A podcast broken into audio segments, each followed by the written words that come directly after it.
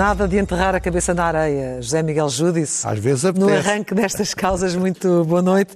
Até porque as nossas circunstâncias mudaram e esta última reportagem que nós vimos eh, revelava isso mesmo. Claro.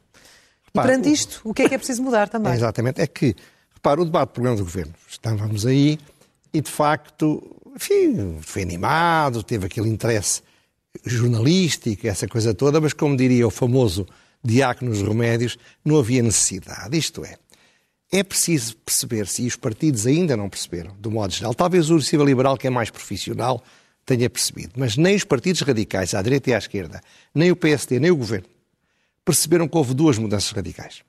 Intelectualmente percebem, mas o problema é depois emocionalmente. Primeiro, há uma crise internacional, há, digamos, uma guerra na Ucrânia e há inflação e tudo aquilo que a gente faz. Fala. Depois, há uma maioria absoluta para quatro anos e meio.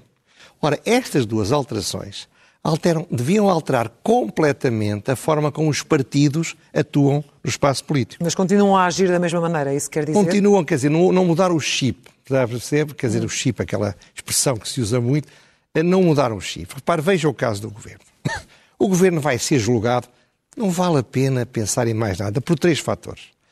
O sucesso das suas políticas, se nos convencer que eles prezam a unidade nacional, que não são facciosos, e em terceiro lugar, se eles forem capazes de nos demonstrar, nos convencer, de que não vão abusar ou que não estão a abusar do poder que têm. Uhum. São os três fatores. Não adianta fazer mais nada. Ora, no debate do programa do governo, o PS e, sobretudo, o Primeiro-Ministro ainda pensavam que estavam antes. Sim, por causa da forma, daquela picardia ou a forma como ele se lançou. É, a agressividade à, contra a oposição, liberal, a reação. E ao Para, Rio, o, sim. O, Rio, o, Rio está, o Rio não é um leão a estrebuchar, é um gato a estrebuchar. Sim. Já está morto. Portanto, e o Primeiro-Ministro fez questão de lhe mostrar que ele já estava morto. Qual é o interesse disso? Repare, ele tem a mania disso e também tem a mania de, todas as vezes que vai ao Parlamento, esmagar-nos com uma barragem de promessas, de propostas, de mudança, de coisas que nos agradem. É uma permanente tentativa de conquistar os grupos sociais que têm votos. Ora, ele já não precisa disso. Ele não vai ganhar as eleições, não vai manter-se no poder, não vai ter o país com ele, pelo facto de fazer uns números que ele faz bem na Assembleia da República, porque um primeiro-ministro em minoria não parece arrogante. Um, parece que se está a defender um primeiro-ministro com maioria, tudo o que tem de agressividade é arrogância. E nós não gostamos dessa arrogância. Por isso, a estratégia que seria correta na legislatura anterior, que era meter medo à oposição, assustá-los com a queda do governo, fazer com que eles perdessem força, tentar contorná-los através de acordos com os grupos sociais, dando, dando vantagens à base eleitoral que podia revoltar-se, agora não tem a mais pequena mudança, interesse. Repare, vou-lhe dar quatro exemplos do que o governo devia fazer. E se o governo faz, fizer, bom para ele e também bom para nós. Primeiro, reduzir a tensão com as oposições. As oposições vão provocar, vão radicalizar, vão exagerar. Procurem sair ao lado. Procurem passar-nos a imagem de que não estão preocupados com aquele fogo fato daqueles debates que interessam, com certeza, quem gosta da política. São umas picardias interessantes de seguir. É verdade, mas, ele, mas, o governo não pode dar essa, porque uma picardia de um tipo com 1,90m em relação a um miúdo de 1,30m não é, é bullying, divertido. Não é? Divertido é, é um miúdo de 1,30m com 1,90m. Segundo, reduzir a histeria das promessas contínuas aos grupos que têm voto. Não precisa. E o governo não precisa estar a fazer isso permanentemente. Terceiro, lançar pontes para os partidos da oposição e para os grupos sociais. A Marta Temido, que eu tantas vezes aqui critiquei, foi o primeiro-ministro a fazer o que tem de ser feito. Chamou os sindicatos e as ordens, com quem não falava há três, há três anos. anos sim. Portanto, é uma crítica que faz a si própria, mas é bom sinal, é positivo. Isto não quer dizer fazer o que eles querem, mas estar atento ao que eles dizem. Mas ela claramente disse que era um novo ciclo político. Exatamente, ouvi-los. Ouvir, ouvir as forças sociais, ouvir os partidos, aproveitar tudo o que positivo possa vir dali. Isso não altera a linha política, o governo tem maioria absoluta, faz o que quiser, não é? Portanto, é fundamental que se passe para o país, com esse diálogo, a ideia de que a maioria não é um território de abuso. Quarto, organizar isto a quatro, quatro anos e meio. Não se precipitar a fazer tudo. Em primeiro lugar, decidir com calma o que é que vai ser feito. Depois, preparar com, com muito pormenor, com muito rigor o que se quer fazer. e depois executar com um bom planeamento, repare, ele não vai ser julgado. Ele pode fazer as coisas como elas habitualmente são feitas fora do mundo da política. As empresas não se precipitam a fazer mudanças. Mas nesta fase inicial, na resposta uh, a, esta, a esta crise, e a esta pressão uh, era necessário dar uma resposta não, imediata, não, não, é? É preciso dar uma Mas resposta. Está, está, a falar das outras a médio e longo prazo. Claro, dar resposta aos problemas com certeza, e se eles fizeram bem, e do modo geral são medidas bem tomadas. Mas eu não estou a dizer é estar permanentemente a tentar conquistar-nos para que as sondagens sejam boas, não tem importância nenhuma. Então fazer o quê, José Miguel Júdice? Começar a fazer o trabalho difícil? Fazer o trabalho difícil. E se repare, Isso não vai desiludir também quem votou neles? Ouvir toda a gente. Se eles forem capazes de fazer isto assim, eles provavelmente vão ter o destino do Cavaco Silva. Podem ter duas maiorias absolutas. Mas se não fizerem isto, dispersam-se com epifenómenos, com coisas sem nenhuma importância e vão falhar. E podem ter o destino, porque os anos vão ser muito duros, de virmos a ter uma nova troika. Nós estamos no fio da navalha e, portanto, temos de governar muito bem. Muito bem. E temos de ser muito bem governados. Portanto, mudar o chip à esquerda e mudar o chip à direita. Também a mesma Também. coisa, repare. Veja o caso do, do tal Rui Rio, que já é um, um morto-vivo, digamos assim, atacou o governo por estar a trazer a austeridade. Mas é óbvio que não é o governo que traz a austeridade, a austeridade vem sozinha. E o que ele está a fazer é amanhã, daqui a três meses, vai dizer o contrário. Ah, o governo deu tudo e agora as empresas não conseguem. Isto é, esta política antiga, esta política todos os dias pouco sai nas televisões, deixou de ser importante. Uhum a, a, direita ainda não percebeu bem isso. Mas a direita também vai ter que pensar como se reposicionar, perceber Totalmente. qual é exatamente o papel de, de, cada um neste novo xadrez. É? Exatamente. E, e repare, se a direita tentar usar a política antiga e o governo não for atrás, a direita só se afunda. E a direita está numa fase complicada. Uhum. Repare, temos quatro partidos de direita. Um, o, o, o Iniciativa Liberal, foi agora o PSD, por uma coisa pueril, resolveu não pôr os votos para eleger o Coutrinho Figueiredo para um posto, um posto senatorial. Essas coisas não se esquecem e definem uma política. Isolar o Chega. É, se isola o Chega, é por maioria da razão tem de isolar o Partido Comunista e o Bloco de Esquerda. Mas, ok, isolem-no. Mas porquê, porquê o PSD deu a mensagem que nem sequer para um lugar que não serve para coisa nenhuma e que não ia ser eleito põe os seus votos? Mais um conflito. O CDS vai tentar renascer, teve um bom congresso. O Paulo Portas vai dar muita força porque percebeu que para ser candidato presidencial tem de ter um partido a apoiá-lo, é fundamental. E então o que é que o CDS tem de fazer? Tem de atacar o Chega, tem de atacar o Iniciativa Liberal e tem de atacar o PSD para ir buscar os votos que o PSD levou através da ideia de voto útil. Ora, o que se anuncia, portanto, são quatro anos de guerras intestinas na direita, não há uma estratégia ainda definida. Repara, o PSD vai estar mais dois meses à espera de ter um líder. E, portanto, não é provável que nenhum partido seja suficientemente forte para poder decidir uma linha estratégica e negociar com os outros. E, portanto, eu acho que o PSD, também por isso o PS deve estar tranquilo. A direita não vai ter nenhuma importância, a esquerda radical não vai ter nenhuma importância. Portanto, por amor de Deus, tratem de governar e não percam tempo com outras coisas. E do lado do PSD? Qual é a sua expectativa agora consigo, para a eleição de quem vai ter, substituir Rui espera que seja eleito um senhor que já devia estar eleito há dois meses, não é? Uhum. Antes dele falar, antes dele escolher uma equipa, antes dele definir uma estratégia, o que é que nós podemos dizer? Podemos dizer o que é que nós achamos. Mas isso é muito pouco importante.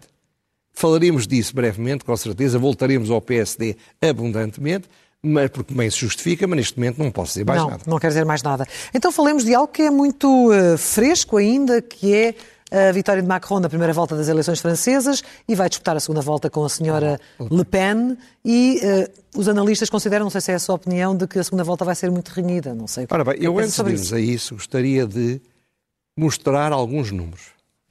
Porque os números foram pouco analisados do modo E que números geral. são esses, José Miguel Júlio? Vão aparecer nos slides. O primeiro slide vai demonstrar a, a percentagem de voto em candidatos da esquerda radical e extrema-esquerda e da direita radical e extrema-direita, uhum. comparado com os votos dos partidos moderados. O Macron, os, os, os, os, republicanos, direita moderada, e, e, e outros partidos uh, dessa zona. Ora bem, a esquerda radical teve 57,84% do voto. Estamos a ver neste mapa. Isto é, a esquerda e a direita radical, isto é, quase dois terços dos franceses, não se importariam que fosse eleito presidente candidatos que são manifestamente contrários ao essencial do consenso liberal democrático que fez a Europa e que uhum. continua a fazer. Isto denota uma preocupante situação. E vamos falar disso adiante também. Terceiro, segundo slide, a França está tripartida. Se você colocar Mélenchon e os candidatos da esquerda moderada, que também os houve, de um lado, Macron e a direita moderada e o centro, porque também havia um outro candidato centrista, o Sr. Lassalle, e Le Pen, direita radical e extrema, porque também havia outros candidatos além de Le Pen, nós temos a seguinte situação: a esquerda 31,9, o centro 35,7, a direita radical e extrema 32,2. Isto é, a França está dividida em três grupos. E isto, como não há guerras civis a três, é um meio caminho andado para uma provável ingovernabilidade da, da política francesa, para além do problema da eleição presidencial. Este é o... Exatamente, era isso que eu estava a ver destes números. O que, é, é, o que, é, que virá aí, não é? Terceiro slide. É um slide muito interessante, que é o seguinte: previsões para a segunda volta. Ora bem, todos, todos os líderes, todos os candidatos que disseram vamos votar no Macron, não queremos por nada que a senhora Le Pen ganhe. E, e, e portanto, deram o seu apoio imediatamente na noite das eleições ao, ao Macron, correspondem a 44,42% do voto. Mas se juntarmos a este aqueles que é o caso do Sr. Mélenchon, que disseram não votem, não votem, não votem na Sra. Le Pen, ainda que não diga votem no Sr. Macron, temos 66,37% dos votantes, se os candidatos os comandassem, a não votarem na Sra. Le Pen. No entanto, Só as sondagens... a realidade não é tão simples ora bem, assim, é? Ora bem, exatamente isso é que é importante. As, as, sondagens dizem, valem o que valem, que ela pode ter entre 45% e 49%, mas 49% foi só uma, é um outlier, entre 45% e 48%. Sim. Isto ela pode passar de 32%, 32% que é o seu apoio natural, para 48%, que é 50% mais. Como é que isto é possível? Isto só é possível, não é ir buscar muita abstenção, porque não houve muita abstenção. E o voto dela é um voto que não falta é indo buscar alguns candidatos, alguns apoios à direita moderada, mas a direita moderada só teve 4,7, 4,8, e ir buscar muitos votos à, à esquerda, esquerda, radical e à extrema esquerda. Lá está. E por isso é que isto, porque é que isto é importante? Porque isto desmonta a teoria que facilita, toda a imprensa fala disso, é a extrema-direita, ela é extrema-direita, ela é extrema-direita. Não é verdade. Não é verdade que 32% dos franceses sejam de extrema-direita. Não é possível imaginar que 48% dos franceses são de extrema-direita. O problema é outro. E se, não, e se fosse extrema-direita pura e dura, não vinham para lá os votos da extrema-esquerda. Como também, se fosse o Mélenchon, grande parte dos votos da senhora Le Pen iam votar no Mélenchon. Porque os extremos se tocam. Porque os extremos se trocam, mas se trocam mais do que a gente diz na gíria. Tocam-se porque defendem programas praticamente iguais. Sim. Não é só estarem contra o Macron. É que estão a favor de coisas que eles ambos moderaram, não são parvos nenhums, foram muito piores do que eles diziam há cinco anos, mas seja como for, não se iludam, eles são muito radicais. E, portanto, são muito perigosos. Mas o que é facto é que desmontar a teoria da extrema-direita tem de ser feita, porque senão estamos com as estratégias erradas. Estamos a dizer, como dizem aqui a esquerda em Portugal, tem de se apoiar o Melanchon contra a extrema-direita. Não.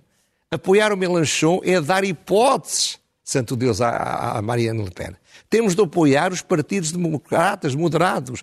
A grande luta, eu tenho dito sempre aqui, entre os populistas, e temos populistas à esquerda e à direita, o Mélenchon, a Marine Le Pen, o Zemmour, os partidos trotskistas, tudo isso é claramente populista. Exigem o que sabem que não é possível. Uhum. E, em segundo lugar, enfraquecer os partidos moderados. Nós temos de apoiar. É preciso que o jogo político se faça em partidos que partilhem a, a, a, filosofia liberal e democrática. E eu tenho um quarto gráfico para mostrar que é impressionante. E esse quarto gráfico diz-nos basicamente o seguinte: que é isto. São as comunas. As comunas são os municípios. Sim. Em França há. Eu estive a ver num site, alguns sítios diziam que não era bem assim, mas 35 mil, basicamente, municípios. Ora bem, a Le Pen ganhou foi o primeiro, primeiro candidato em 57% dos municípios franceses. Muito provavelmente os mais pequenos, claro. muito mais pro, pro, pro, provavelmente os rurais, muito provavelmente os suburbanos, mas ouça, o território político francês é liderado por ela. Ela depois pode não ganhar muitos... A muitos... cor, não é? A cor do território é A é cor é dela. impressionante, se vir o mapa, a cor é impressionante. Ora bem, e portanto, isto não se pode olhar para isto com os, com os paradigmas do século XX. A dizer, ela é nazi, ela é fascista. Não serve para nada, chama-lhe o que quiser. É para o lado que eu durmo melhor, porque eu sou radicalmente contra a senhora Le Pen. Mas, de facto, as políticas que se baseiam em ideias, estratégias erradas, não dão resultado.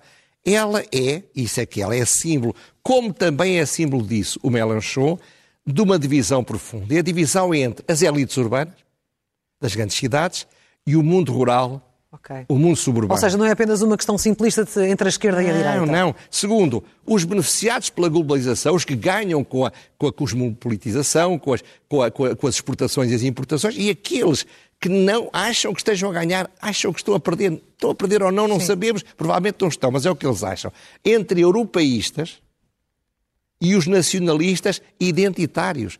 Porque em França há muita gente que não quer dizer que seja queira ter prisões políticas ou censura, mas tem medo, tem medo sinceramente da, da invasão muçulmana. É, um- é uma estupidez. Mas as pessoas pensam assim, muitos pensam assim. Depois os que querem reformas e os que não querem as reformas. O Macron agora, para, para não perder as eleições, veio anunciar que já não ia fazer aumentar a idade da reforma Para lá dos 65, só após para os 65. 65 anos, nós em Portugal estamos com a idade da reforma quase nos 67. Repare, os adeptos do Mélenchon e da Le Pen pensam exatamente o mesmo. Ora, isto é efetivamente muito importante porque nestas ideias, claro que há extremistas, há radicais e há moderados. A apoiar o Mélenchon e a apoiar a, a Marine Le Pen, há muita gente moderada mas que acha que ela é o mal menor, ou que tem medo de coisas piores. Há muita gente pura e simplesmente radical e há pessoas que são extremistas, radicalmente extrema-direita. E do lado do Melanchon é a mesma coisa, extrema-esquerda, radicais de esquerda e moderados. Agora, como os votos vão para eles, o que é que me preocupa? Não é este ano.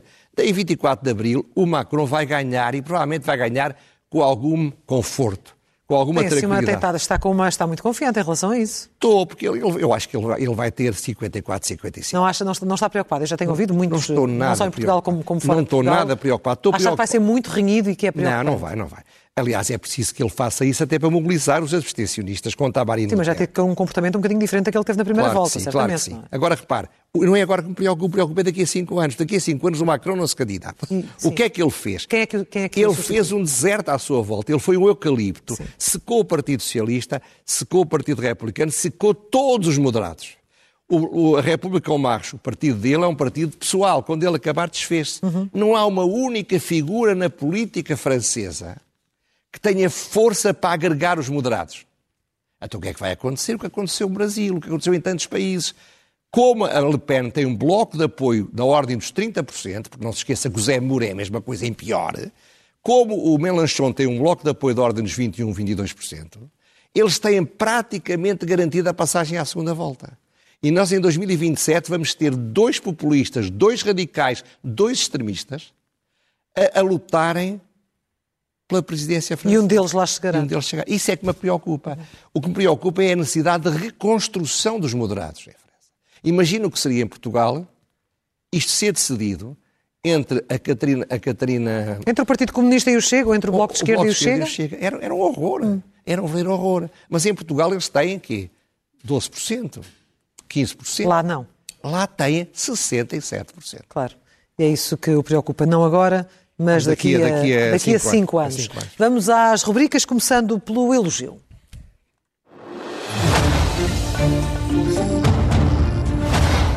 E é para quem? O elogio é para o Paulo Mota Pinto. Paulo Mota Pinto é um notável jurista, é uma área que eu conheço bem, é um homem decente, um homem decente na política, é um herdeiro de um grande nome político Sim. e de um grande figura. É um grande homem e um grande político em potência. Quando ele abdica de tudo o que tem, da sua vida profissional, pessoal, financeira, para ser líder parlamentar do PSD, ele está a dar um grande sinal de cidadania, mas está a dar mais dois sinais. Primeiro, é que ele vai ser a prazo, como diria o, o, o Barroso, não sei quando, mas sei que ele um dia será líder do PSD. E para já é o líder do, da, ala, da, área, da ala centrista do PSD.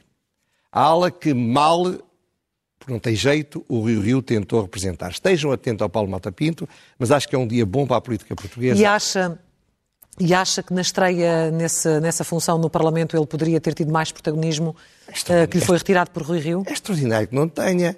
Eu fiquei estupefacto, ainda bem que me lembro disso. Então, o Rui Rio é um, é um cadáver. E em vez de aproveitar para dar, eu sei que alguém me disse que ele estava a ser eleito num dos dias, mas aquilo durou dois dias. Ele podia ter encerrado o debate.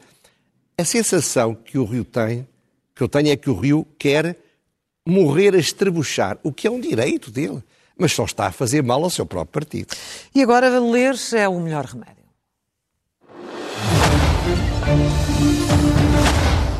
Cavaco Silva, quando foi 10 anos Primeiro-Ministro, era considerado pela opinião pública como não sendo um político.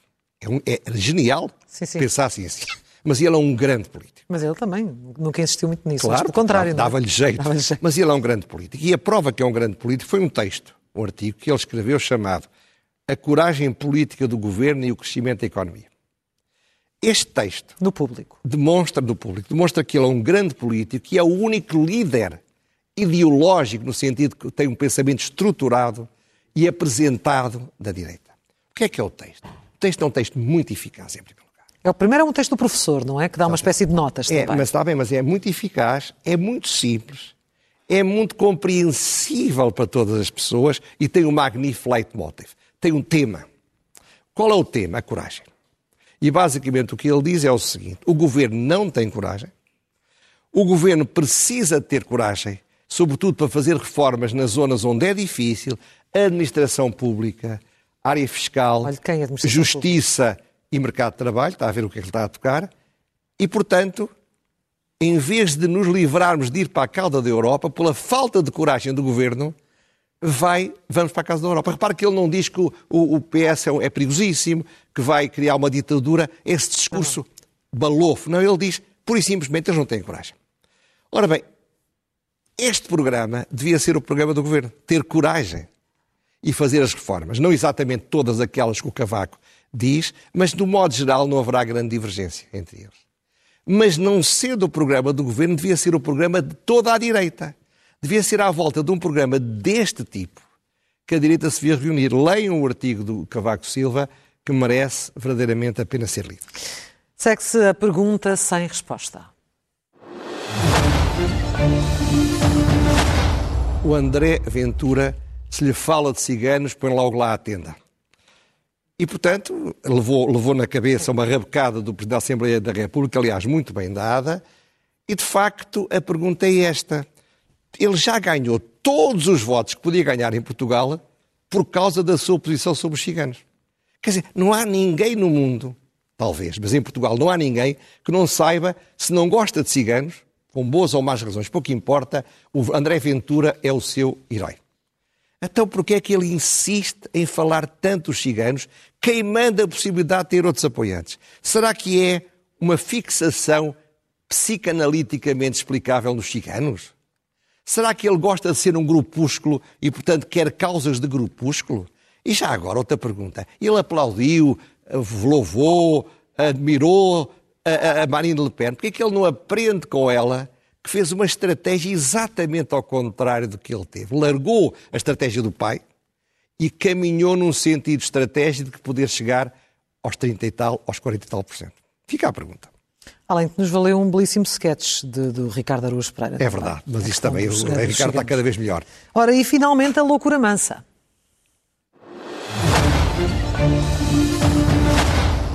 E a loucura mansa tem a ver com o Ricardo Araújo Pereira. Precisa. Ele fez, dedicou dois programas, dos melhores programas que fez, ao Ministro da Economia. Eu acho que ele matou. O matou. primeiro tinha a ver com aquela repetição de que ele tinha dito, ninguém tinha notado. É muito trabalho. Sabe que as coisas de sucesso dão muito trabalho. Aquele, sempre a dizer a mesma coisa, os três metros à superfície da água. Sim. Matou pelo ridículo. E depois matou com a expressão do professor Pardal, que é uma coisa devastadora. Ora bem, é um humorista, todos nós não estamos livres disso, dá algum, alguma popularidade, que falem de nós ainda que falem bem, como se costuma dizer. Agora, ele continuou, foi posto a falar e fez logo o primeiro disparate. Foi dizer, anunciar que iam aumentar os impostos sobre as, as empresas com lucros exorbitantes. Bom, em primeiro lugar, o governo não o tinha dito para fazer isto. É uma medida que faz sentido? É uma medida populista, no seu entender? É, é uma medida populista. Eles já acabam a dizer que vão. Falaremos disso outro dia, não temos tempo. Agora, o Ministro do Ambiente, que é mais perto, disse sobre impostos, falem com o Ministro das Finanças. Claro. E, de facto, isto é um tiro no pé, menos que ele queira que o, que o Costa o mande pela janela fora, já esteja farto. Pode ser, porque senão vai, vão ser quatro anos penosos. Ficamos com essa preocupação a apontar para o futuro em relação ao novo Ministro da Economia, José Todos Miguel preocupados com o Ministro da Economia. Vamos lá, ver, vamos lá ver como é que ele se comporta neste novo cargo. Obrigada. Obrigado. E as causas regressam na e próxima boa Páscoa para si e para todos lá em casa. E na terça-feira cá estamos, se cá quisermos. Estaremos, cá estaremos. Muito, Muito obrigada.